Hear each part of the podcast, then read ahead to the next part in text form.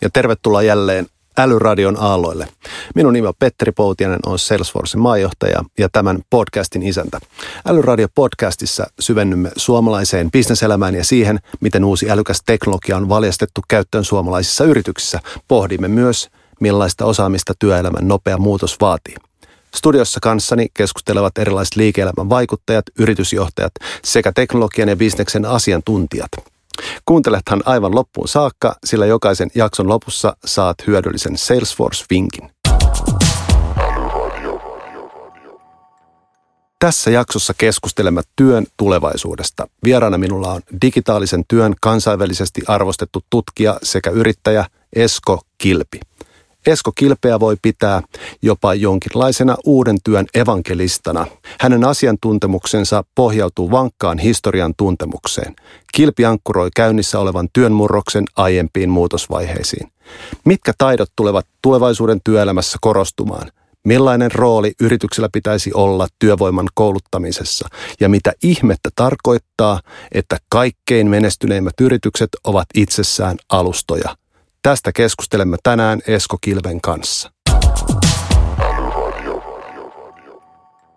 Tervetuloa Älyradion digitaalisen työn tutkija Esko Kilpi. Paljon kiitoksia. Hienoa, että pääsit vieraaksi. Mä oon törmännyt sun puheenvuoroihin monessa paikassa. Ja itse asiassa podcastin pitämisen ehdottomasti hienoin puoli on se, että pääsee keskustelemaan erilaisten viisaiden ja inspiroivien ihmisten kanssa.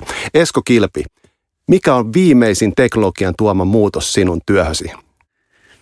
Ehkä viimeisin on hajautetut tietokannat eli blockchainin käytännön sovellukset. Wow. Minkä tyyppisiä sovelluksia nämä on ollut? No mä oikeastaan näen, että me ollaan siirtymässä aikaan, jossa yhä useammin tiimit syntyy sen tilanteen ympärille, jossa me ollaan, eli tavallaan kontekstin ympärille. Ja silloin kysymys on siitä, että miten monet erilaiset ihmiset eri organisaatioista pystyy tekemään yhdessä työtä. Ja tässä näiden kontribuutioiden tavallaan mallintaminen, seuraaminen ja niiden palkitseminen syntyy parhaiten itse asiassa hajotettujen tietokantojen kautta. Mä tiedän, että tästä on tulossa todella herkullinen keskustelu. Koetko sä muuten olevassa tämmöinen early adapter, eli otat aina uusimmat teknologiat ja asiat ensimmäisten joukossa käyttöön? No ehkä mä en haluaisi käyttää tätä sanaa, koska mä työelämässä mä istun niin kuin kolmella tuolilla. Eli, eli mä istun tutkijan tuolilla, opettajan tuolilla ja sitten niin kuin liikkeen neuvonantajan tuolilla. Ja tutkijana tietysti kysymys on siitä, että, että sun täytyy muodostaa sekä itsellesi että ymmärrettävällä tavalla muille kuva siitä, että mitä nyt tapahtuu – ja, ja toki se niin kuin tarkoittaa sitä, että osittain sun täytyy itse käyttää niitä, mutta sun pitää laajemmin ymmärtää niiden merkitystä sekä niin kuin yhteiskunnallisesti että yritystasolla. Jutellaan tähän alkuun hieman enemmän sinusta ja ää, olet työskennellyt eikö niin, itsenäisenä yrittäjänä lähes koko 2000-luvun ää, ja lisäksi sä oot työskennellyt, työskennellyt vuosina 2015-2016 Sitralla neuvonantajana. Erityisesti kiinnostaa, mitä tähän sun työhön kuului Sitralla? No ehkä mä aloitan ensin vähän korjaamalla, että, että mä en tee mitään ikään kuin itsenäisenä yrittäjänä, vaan mä teen aina yhdessä muiden kanssa. Eli kaikki mitä mä teen, niin siinä on isompi joukko ihmisiä mukana. Mutta tuossa jo parikymmentä vuotta sitten mä huomasin, että, että jos meillä on ikään kuin perinteinen yritysmuoto, niin on sun vaikea saada samaa jengiä tekemään samanlaisia asioita Kiinassa, Yhdysvalloissa ja Euroopassa, vaan se on parempi itse asiassa koota niihin eri hankkeisiin erilaisia ihmisiä. Eli toisin sanoen tämä yritysmuoto itse asiassa on se, joka vei mut ikään kuin mukanaan. Eli että kysymys on projektiorganisaatioiden muodostamisesta. Ja tämä Sitran toimeksianto oli, oli hyvin niin kuin spesifi, eli mä tein heille raportin työn muutoksesta, joka oli sitten se aika, jolloin mä olin Sitran vanhempi neuvonantaja. Mitä sieltä Sitra-ajolta jäi sulle matkaan itsellesi? No toki, toki jäi paljonkin asioita ja, ja tietysti se, mikä oli keskeistä tässä työssä, oli ymmärtää toisaalta niin kuin teknologian muutoksen aiheuttamia uhkia, mutta myöskin avata niitä mahdollisuuksia, mitkä niihin liittyy. Ja toisaalta nähdä, millä tavalla bisnesmallit usein ohjaa meidän toimintatapaa enemmän kuin teknologiat. Eli toisin sanoen, millä tavalla ansaintamallien muutos on yhtä tärkeää kuin teknologian kehittyminen.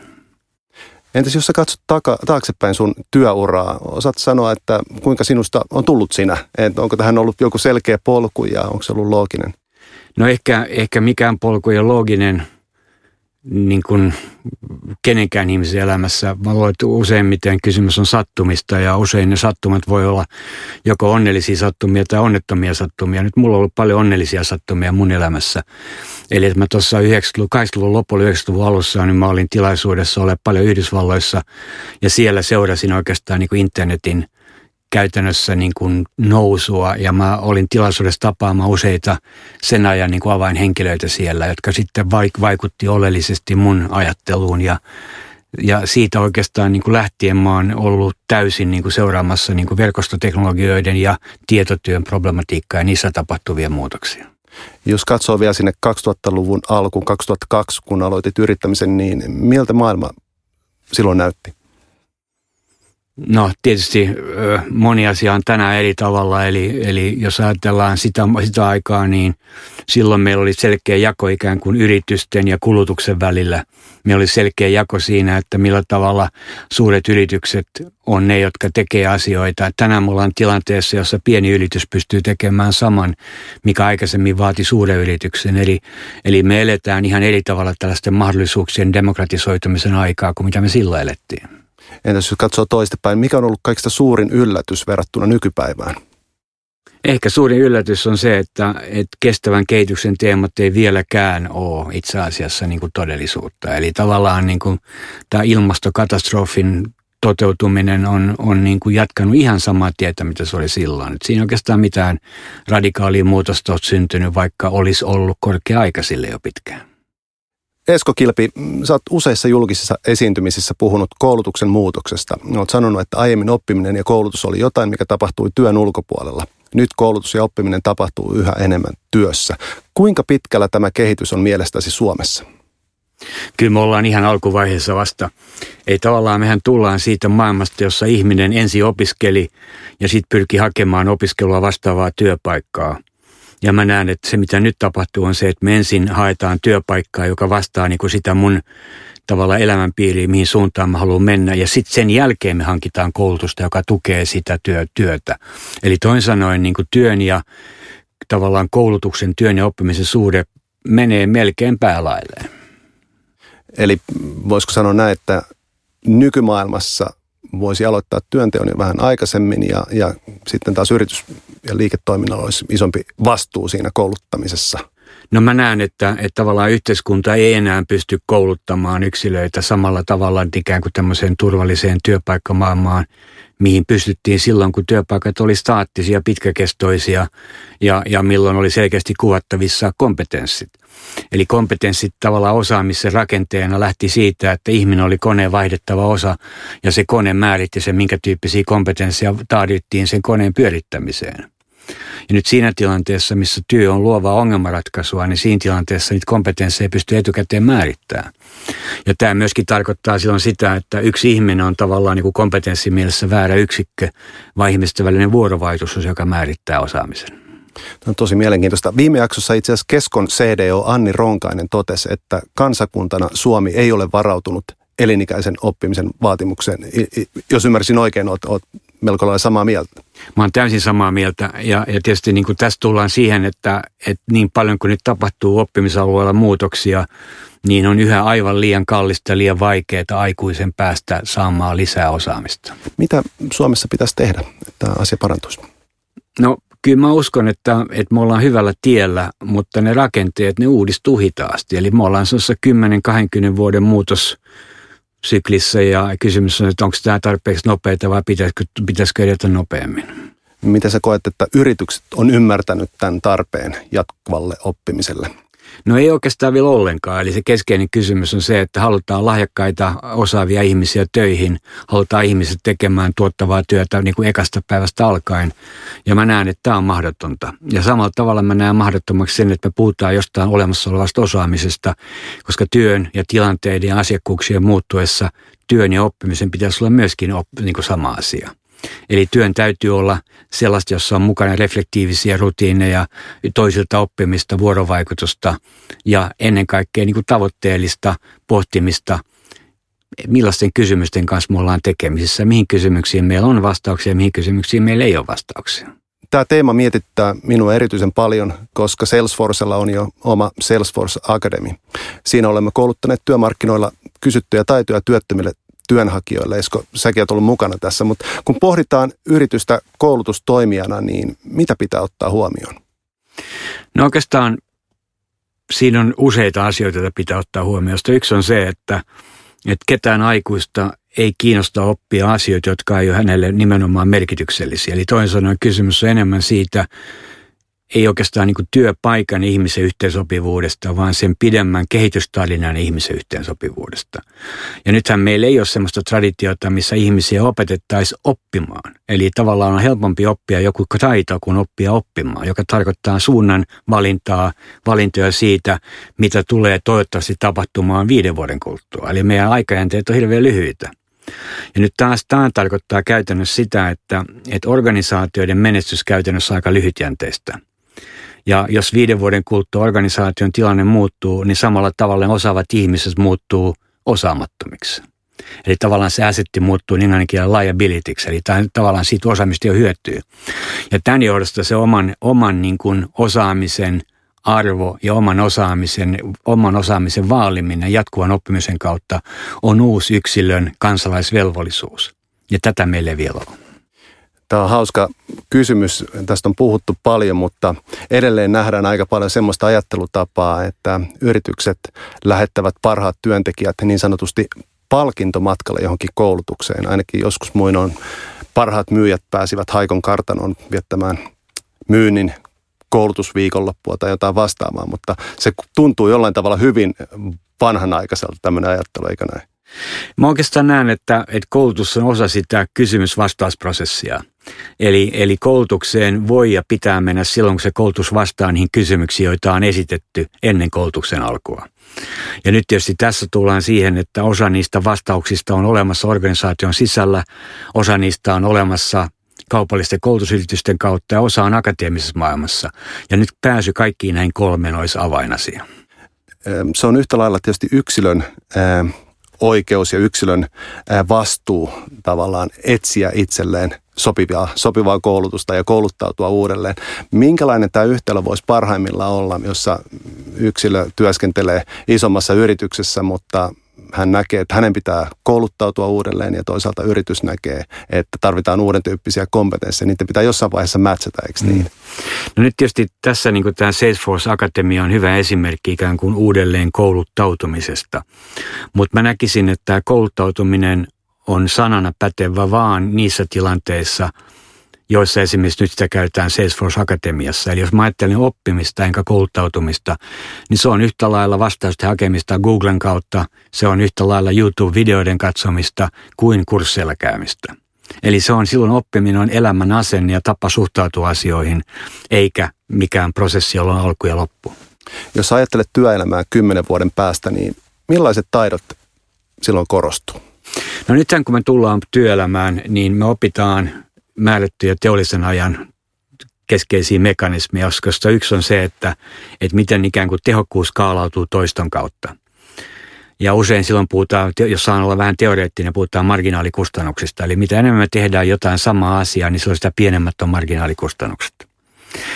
Nyt tämä on lähtenyt ikään kuin siitä ajatuksesta, että toisto on hyvä asia. Eli me opitaan jotain, kun me toistetaan sitä asiaa.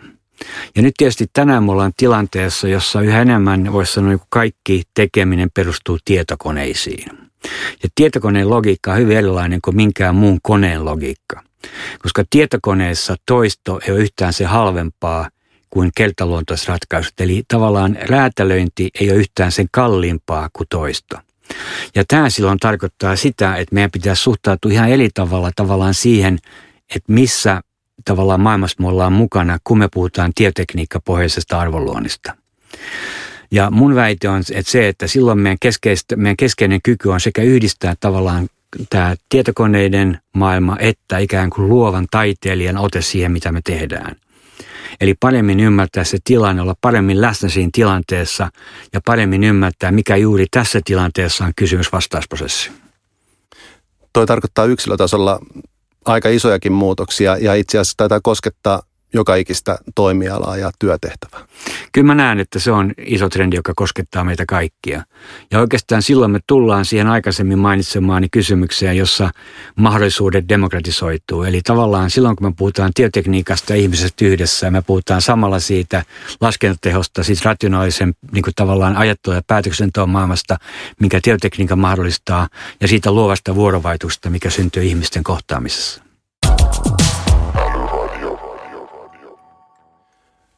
Puhutaan vähän lisää työn muutoksista. Taloutta on perinteisesti hahmotettu teollisten vallankumousten kautta. Ensimmäinen teollinen vallankumous toi koneet tuotantoon, toinen teollinen vallankumous sähköisesti koko läntisen maailman. Kolmas vallankumous pohjautui digitaalisten teknologioiden esimarsille.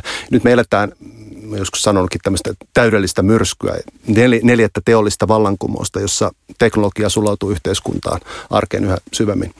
Esineiden internet, tekoäly, robotiikka, nanoteknologia, kaikki nämä ja monet muut edistävät vauhdilla ja maailma muuttuu nopeammin kuin koskaan aikaisemmin.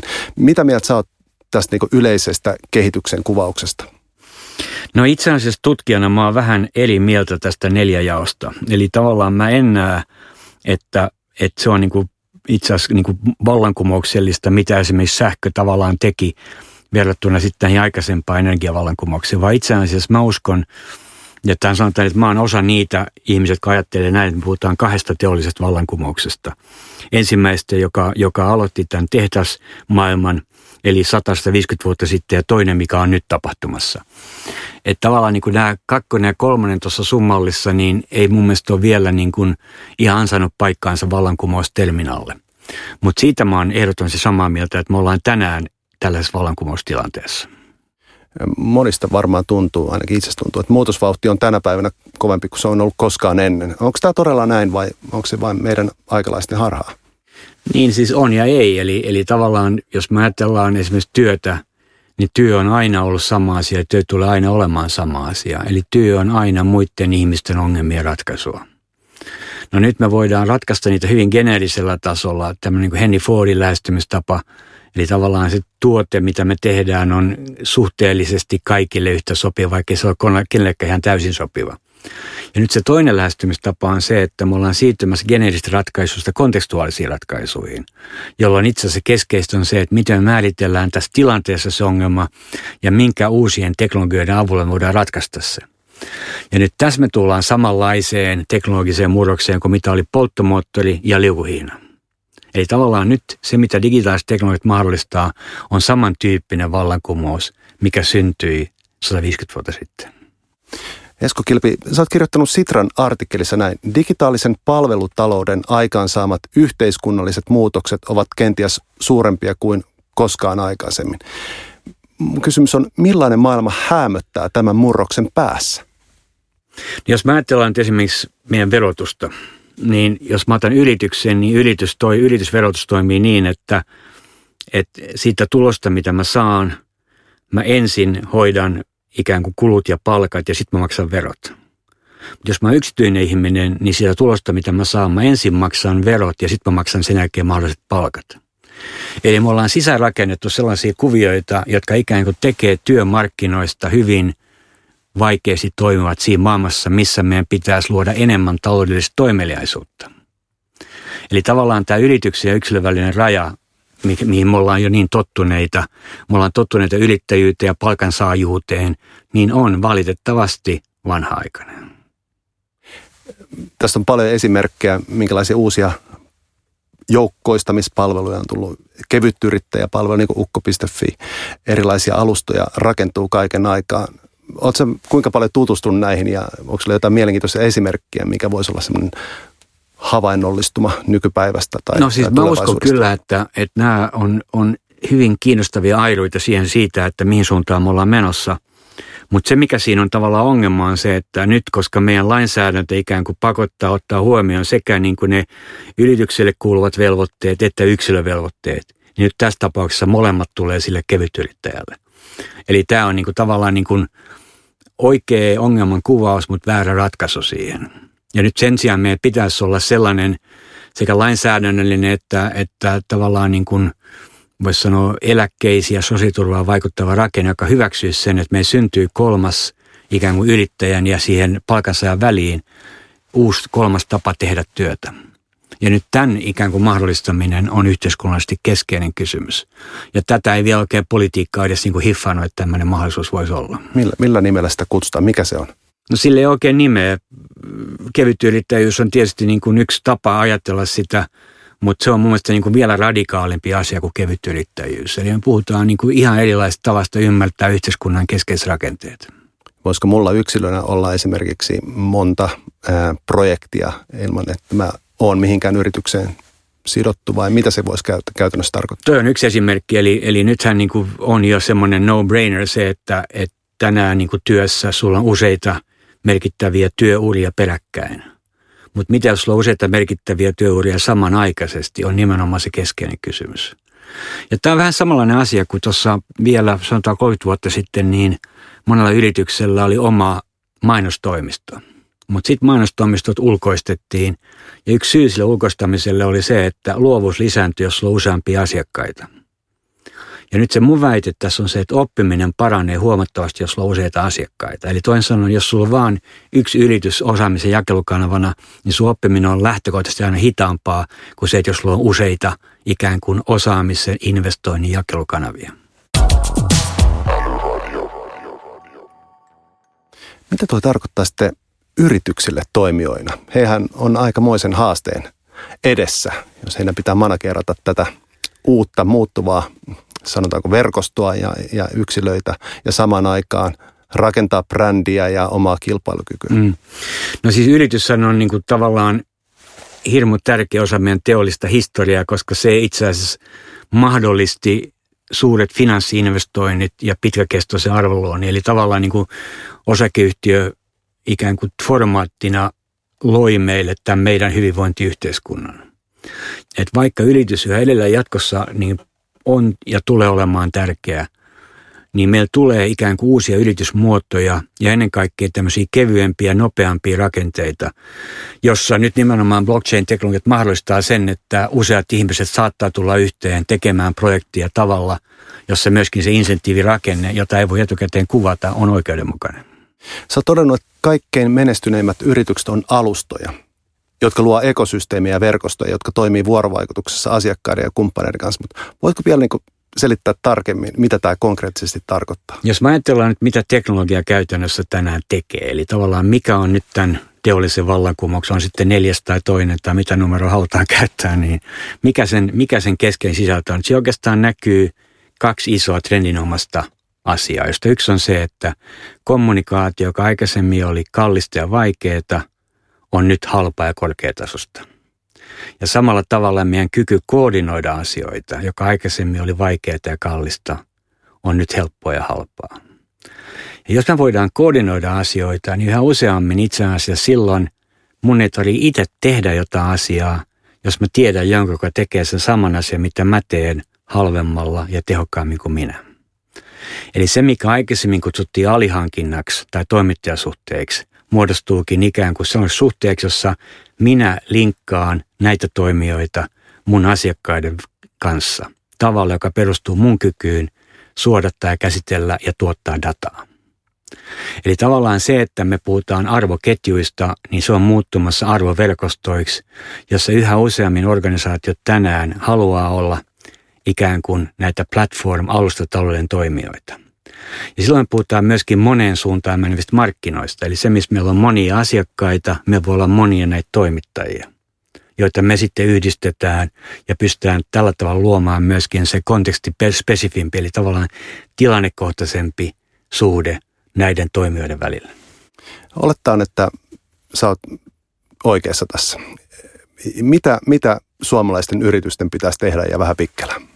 No kyllä, nyt tavallaan tämä niin kuin data, datan merkitys niin kuin ohjausvälineenä on keskeistä ja sitten toisaalta niin kuin tavallaan sen maailman miettiminen, missä me ollaan joko jatkossa osa jonkun toisen verkostoa tai sitten me ollaan itse rakentamassa verkostoa. Eli joko me ollaan osa jonkun platformia tai sitten me ollaan rakentamassa platformia. Jos ajatellaan mitä tahansa toimiala, onko se niin, että jokaisen yrityksen pitäisi keksiä tavallaan itsensä uudestaan tässä muuttuvassa maailmassa? Mä en osaa vastata tohon, koska, koska tietysti niin kuin – voi olla, että moni asia kyseenalaistuu, Mutta yhä edelleen me tarvitaan ruokaa, yhä edelleen me tarvitaan niin näitä perusjuttuja. Mutta kysymys esimerkiksi vaikka nyt tässä niin ruoka-asiassa on se, että, että moni meistä ei enää itse asiassa käy kaupassa, vaan me tilataan ruoat kotiin. Ja tässä tilanteessa, missä mä tilaan ruuat kotiin, niin itse asiassa mulla on ihan sama, tuleeko se siitä kaupasta vai tuleeko se suoraan sieltä maanviljelijältä. Eli tavallaan myöskin tässä tullaan sitten siihen, että, että riippumatta siitä, missä bisneksessä mä oon, niin asiakassuhteiden merkitys tulee koko ajan kasvamaan. Eli yhä tärkeämpää olla lähemmä, lähempänä ja arvokkaammalla tavalla suhteessa asiakkaisiin. Eli, eli voisi ajatella, jos mennään vähän pitemmälle vielä tuossa esimerkissä, niin, niin Jollekin voisi olla tärkeää, esimerkiksi mulle voisi olla tärkeää se, että joku tulee kokkaamaan mulle kotiin. Esimerkiksi. Tai, tai vaikka nyt mentäisiin niin pitkälle, että syöttäisi, mutta, mutta ei mennä ihan niin pitkälle. Ruoka, ruoka on kivaa ja, ja kokkailu on mukavaa ja, jotain, jotain tiettyjä asioita, mistä en luopuisi ainakaan ihan heti. Mutta jokaiselle se arvo varmaan syntyy, syntyy eri, eri paikoissa. Tuleeko sinulle jotain hyviä esimerkkejä yrityksistä, jotka on jo pystynyt mukautumaan tähän uuteen maailmaan? No tietysti semmoiset niin no-brainer-esimerkit, jos tämmöistä sanaa saa käyttää, on, on se, millä tavalla Amazon on vaikuttanut vaikka niin kuin tavarakauppaan tai miten Spotify on vaikuttanut musiikkibisnikseen. Eli suurin osa näistä esimerkkeistä on nimenomaan näitä alustatalouden toimijoita. Baidu, Tencent, Alibaba Kiinassa – Eli, eli nämä toimijat on keskeisesti näyttämässä tavallaan sitä, miten teknologia voidaan parhaimmillaan hyödyntää ihmisten hyödyksi ihmisten niin kuin arvoa, arvomaailmassa. Voisiko Supercell olla jonkin tyyppinen hyvä esimerkki siitä, miten tiimit toimii? Onko siinä jotain semmoista uuden maailman elementtiä? Oletko seurannut no, Joo, se on itse asiassa hirveän hyvä esimerkki sen takia, että jos ajatellaan sitä, että mitä Supercellin tiimit oikeasti tekee, niin kuin arjessa, mitä ne tekee, kun ne on siinä töissä – ne ei kysy pomolta, mitä pitäisi tehdä, vaan ne seuraa sitä, miten pelejä pelataan. Ja jos ne esimerkiksi näkee, että pelaaja jää jumiin jossain kohtaa peliä tai useat pelaajat jää jumiin, niin se on selkeästi heille esimerkki, että jotain pitäisi tehdä. Koska jos se pelaaja pystyy jatkaa sitä peliä, se ei myöskään osta niitä uusia tavallaan pelivälineitä. Eli se työntekijän keskeinen suhde näin ollen on asiakkaaseen, asiakkaaseen, asiakkaan tapaan käyttää tuotetta eikä esimieheen jolla myöskin voisi sanoa, että jos se esimies ikään kuin pyrkisi mestaroimaan tai pomoilemaan siinä, niin siitä olisi pelkästään haittaa. Puhutaan vähän startup-yhteistyöstä. Se on ollut jollain tavalla muodikasta ja nykyään jopa hyväksyttävää. Ja kun menee Slashin käymään, niin siellä on, siellä on sekä isot että pienet sulassa sovussa. Kaikki etsii toisiltaan uusia ideoita. Onko tämä sun mielestä jollain tavalla oikeasti hyvä ja hyödyllinen, jos miettii isomman yrityksen näkökulmasta?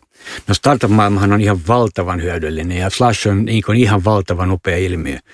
Ja oikeastaan se, että ihmiset laittaa sekä aikansa että rahansa kokeilakseen jotain, on asia, josta meidän pitäisi kaikkien olla kiitollisia.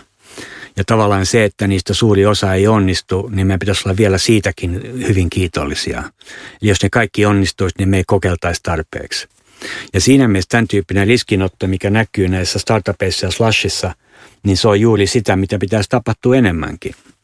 Ja oikeastaan niin kuin se perustuu, se on se vähän erilaiseen ajatukseen oppimisesta, jossa voisi sanoa näin, että, että se perinteinen ylitys pyrkii oppimisessaan niin kuin tavallaan todistamaan, että on ollut oikeassa – että budjetit on laadittu oikein ja strategia on niin kuin oikea ja kaikki olettamukset oikeita.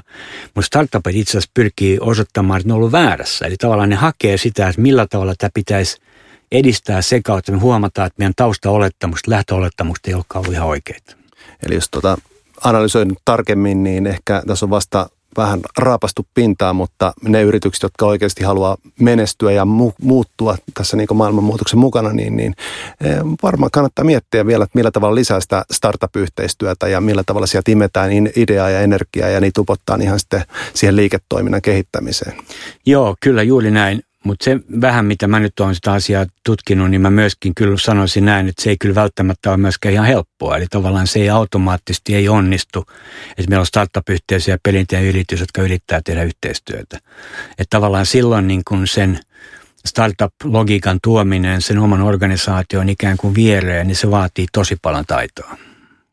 Tämmöistä vallankumoukset on ne sitten numero ykkös, kaksi tai kolme, niin, niin aiheuttaa aika paljon huolta, eikö niin? Ja me puhutaan paljon työn muuttumisesta ja robotisaatiosta ja vaikka mistä uutisotsikot ja kaikki tiedotusvälineet kertoo, että maailma muuttuu nopeasti ja, ja varmaan osa ihmisistä pelkää. Minkälaisia pelkoja kenties ihmisillä on työelämässä tällä hetkellä ja miten niitä pelkoja voisi lievittää? No ihan aiheellisia pelkoja on tietysti liittyen siihen, että, että moni työtehtävä on kuvattu sellaisella tavalla, jossa sen tavallaan, äh, voisi sanoa, sen työn korvaaminen erilaisen robotiikalla on äärimmäisen helppoa. Jos me voidaan kuvata tavallaan työtehtävät, niiden sisältötavoitteet ja onnistumiskriteerit, niin me voidaan melkein suoraan sanoa, että jossain kohtaa kone tekee sen paremmin kuin ihminen koneet ei väsy, koneet tekee 24 tuntia vuorokaudessa työtä, koneet ei valita eikä vaadi lisää palkkaa. Mutta sitten taas toisaalta voisi sanoa näin, että ihmiskunnan kehitys on aina ollut oikeastaan sidoksissa meidän työvälineiden kehittymiseen. Eli laajasti ajatellen voisi sanoa näin, että, että ihmiset on tänään fiksumpia sen takia, että ihmisillä on fiksumpia työvälineitä. Ja tässä mielessä tavallaan se, että millä tavalla teknologia voisi tukea tämmöistä ihmiskeskeistä, inhimillistä – ihmisten arvoluontia, se on vielä kokematta ja näkemättä. Ei toin sanoen, meillä, me eletään juuri nyt sitä aikaa, jolloin työpaikkoja hävii enemmän kuin niitä syntyy. Ja meidän pitäisi pikaisesti päästä ymmärtää ikään kuin työelämää näistä uusista lähtökohdista, mistä me ollaan tänään puhuttu. Miten sitten Suomi ja Pohjoismaat, mikä on mielestäsi kaikista suurin haaste Suomelle tässä muutoksessa? Mä teen aika paljon työtä kaukoidassa ja, ja kyllä se oppimisen nopeus kaukoidassa on lähes kymmenkertainen, ellei enemmänkin Suomen oppimisnopeuteen nähden. Eli me ollaan liian hitaita. Yksinkertaisesti liika, asiat tapahtuu liian hitaasti. Ja osittain se liittyy siihen, että, että tavallaan se meidän niin kuin hyvä konsensusyhteiskunta tarkoittaa myöskin sitä, että aina tämä voi olla joku, joka sanoo, että ei käy mulle, ei sovi mulle. Ja kehitys aina pysähtyy siihen. Miten suomalaiset yritykset ja valtio kenties voisi tätä lähteä ratkaisemaan? Ehkä paremmin ymmärtämällä niitä mahdollisuuksia, jotka laajemmin sisältyy tähän käynnissä olevaan vallankumoukseen. Eli ei ehkä miettimällä sitä, mitä tulevaisuudessa ehkä tapahtuu, vaan miettimällä, mitä tänään tapahtuu. Ja ottamalla voimakkaammin tämmöinen niin ihmistä, luontoa, ekosysteemiä korostava asia. Ja kysymällä ehkä enemmän sitä, että ei mitä, mitä niin teknologia voi mahdollistaa, vaan kysymällä, että millaista yhteiskuntaa me oikeasti halutaan rakentaa. Tämmöinen pohjoismainen työkulttuuri, jossa työntekijästä huolehditaan monella tapaa, on eikö niin hieno innovaatio, mutta maailman mittakaavassa kuitenkin aika poikkeuksellinen. Ja kansainvälinen kilpailu, niin kuin mainitsit tuossa, niin tuo aika lailla muutospaineita. Mutta luuletko, että tämmöinen pohjoismainen malli tulee kuitenkin säilymään? No siis pohjoismaisen mallilla on monta, monta tavallaan sisältöä. Yksi sisältö on se, että et, et tavallaan pyritään konsensuksessa sopimaan asioita, eli tämä kolmikantamaailma. Mä luulen, että siinä tulee tapahtua aika paljon muutoksia. No toinen, missä puhutaan, on tämä hyvinvointiyhteiskunta, jossa puhutaan koulutuksen sairaanhoidon kustannuksista niin se toki pitää ehdottomasti säilyttää. Mutta kysymys on se, että, että miten sen maksaminen, maksaminen tavallaan hoidetaan jatkossa. Että tavallaan siinä, missä teollinen yhteiskunta nyt jää taakse, niin myöskin tavallaan sen mahdollistamat rakenteet tulee kaikki valinkauhaa. Ja tätä ei vielä oikein ymmärretä. Vedetään lopuksi hieman lankoja yhteen. Tämä on ollut erittäin mielenkiintoinen keskustelu. Aika isoja kysymyksiä, isoja asioita ollaan käyty läpi. Onko tällaisten isojen asioiden miettiminen ja murrosten hahmottaminen raskasta. Miten sä Esko Kilpi rentoudut ja saat ajatuksesi pois työstä? Kaikki ihmisten kohtaaminen energisoi. Tällaiset keskustelut energisoi. Kerro vielä kuulijoille pari vinkkiä. Millä tavalla tämmöisten isojen vaikeiden kysymysten lomaan voisi rentoutua parhaiten? Muuta kuin energisoimalla ja keskustelemaan toisten kanssa. Ehkä se, mikä on on suomalaisuudessa yhä edelleen käsittämätön etuoikeus on puhdas luonto. Tavallaan se, että ei kuulu mitään muita ääniä kuin linnun laulua ja luonnoääniä, niin mä luulen, että se on ehkä se meidän yksi niistä rikkauksista, joka toivottavasti säilyy sellaisena myöskin kaikille. Miten tota, sun mielestä vielä loppuun, minkä, mitkä asiat on yrityksille tässä murroksessa kaikkein tärkeimmät? Mitkä on semmoisia, mitä pitäisi nyt oikeasti ottaa tuohon työpöydälle? No mä luulen, että, että jokainen organisaatio johtuen just niistä kommunikaatio- ja koordinaatioteknologioiden muutoksesta, mistä puhuttiin. Jokainen organisaatio joutuu lähivuosina ottamaan kantaa tähän alustatalouden haasteeseen. Eli toin sanoen, kenen kanssa me ollaan liikkeellä tai kuka, halu, kuka olisi tai haluaisi olla meidän kanssa osa sitä meidän arvoverkostoa. Eli tavallaan mä näen, että arvoketjut on muuttumassa arvoverkostoiksi. Tämä on yksi asia. No toinen on sitten se, että, että millä tavalla me suhtaudutaan dataan. Eli jokainen organisaatio on jo tänään datatoimija. Ja silloin kysymys on siitä, että, että millä tavalla me kerätään dataa, millä tavalla me jalostetaan dataa ja millä tavalla sen perusteella luodaan uutta arvoa. Tietysti silloin se kysymys on aika paljon siitä, että jos sinä asiakkaan annat mulle dataa, niin mitä mä annan sulle takaisin. Eli tavallaan mikä on se fair deal tässä asiassa. Eli tämä datakeskeisyys tulee voimakkaasti korostumaan. Ja kolmas on sitten älykkäät teknologiat, eli toisin sanoen millä tavalla työ on aina oikeastaan ollut sitä, että tavallinen ihminen pystyy parempaan kuin mihin hän pystyisi ilman niitä työkaluja. Aikaisemmin se oli fyysisten esineiden nostamista tai siirtämistä.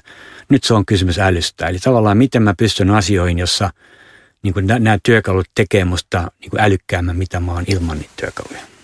No miten sä neuvoisit kuulijoita pitämään huolta omasta ammatillisesta osaamisesta tässä muuttuvassa maailmassa? Kuuntelemalla näitä podcasteja. Onko mitään muuta? muuta kenties. Tämä on tietysti hyvä alku, mutta näitäkään ei jaksa kuulla 24 tuntia vuorokaudessa kenties. Mä luulen, että se on hyvin tilannekohtaista. Eli, eli tavallaan mä en usko, että on olemassa mitään yhtä kurssia tai yhtä kirjaa tai mitään muutakaan sellaista, vaan kysymys on ennen kaikkea siitä, että miten yhdessä vuorovaikutuksessa omien asiakkaidensa kanssa voisi paremmin käyttää niitä työkaluja, jotka nyt on saatavilla. Lopuksi vielä meidän vakiokysymys. Mikä sinusta, Esko Kilpi, on kaikista älykkäintä juuri nyt? Joku palvelu, tuote, ajatus, näkökulma – mikä vain? Kaikesta älykkäintä on semmoista, että auttamaan ihmisiä olemaan enemmän ihmisiä toinen toisilleen. Eli toisin sanoen, millä tavalla äly luo sellaisia asioita, jotka liittyy enemmän empatiaan ja tunteisiin ja kohtaamisiin. Tämä on se, missä on kaikkein suuri äly. Esko Kilpi, iso kiitos siitä, että saimme sinut älyradion vieraksi. Ja seuraavaksi kuulemme päivän Salesforce-vinkin. Kiitos. Kiitos. Moi! Minun nimeni on Sami Lampinen. Tässä tulee päivän Salesforce-vinkki. Moni kuulijoista tietää kenties omakohtaisesti, että Suomessa, erityisesti IT-alalla, on melkoinen osaajapula. Monet yritykset ovat havahtuneet siihen, että töitä olisi, mutta tekijöitä ei tunnu löytyvän.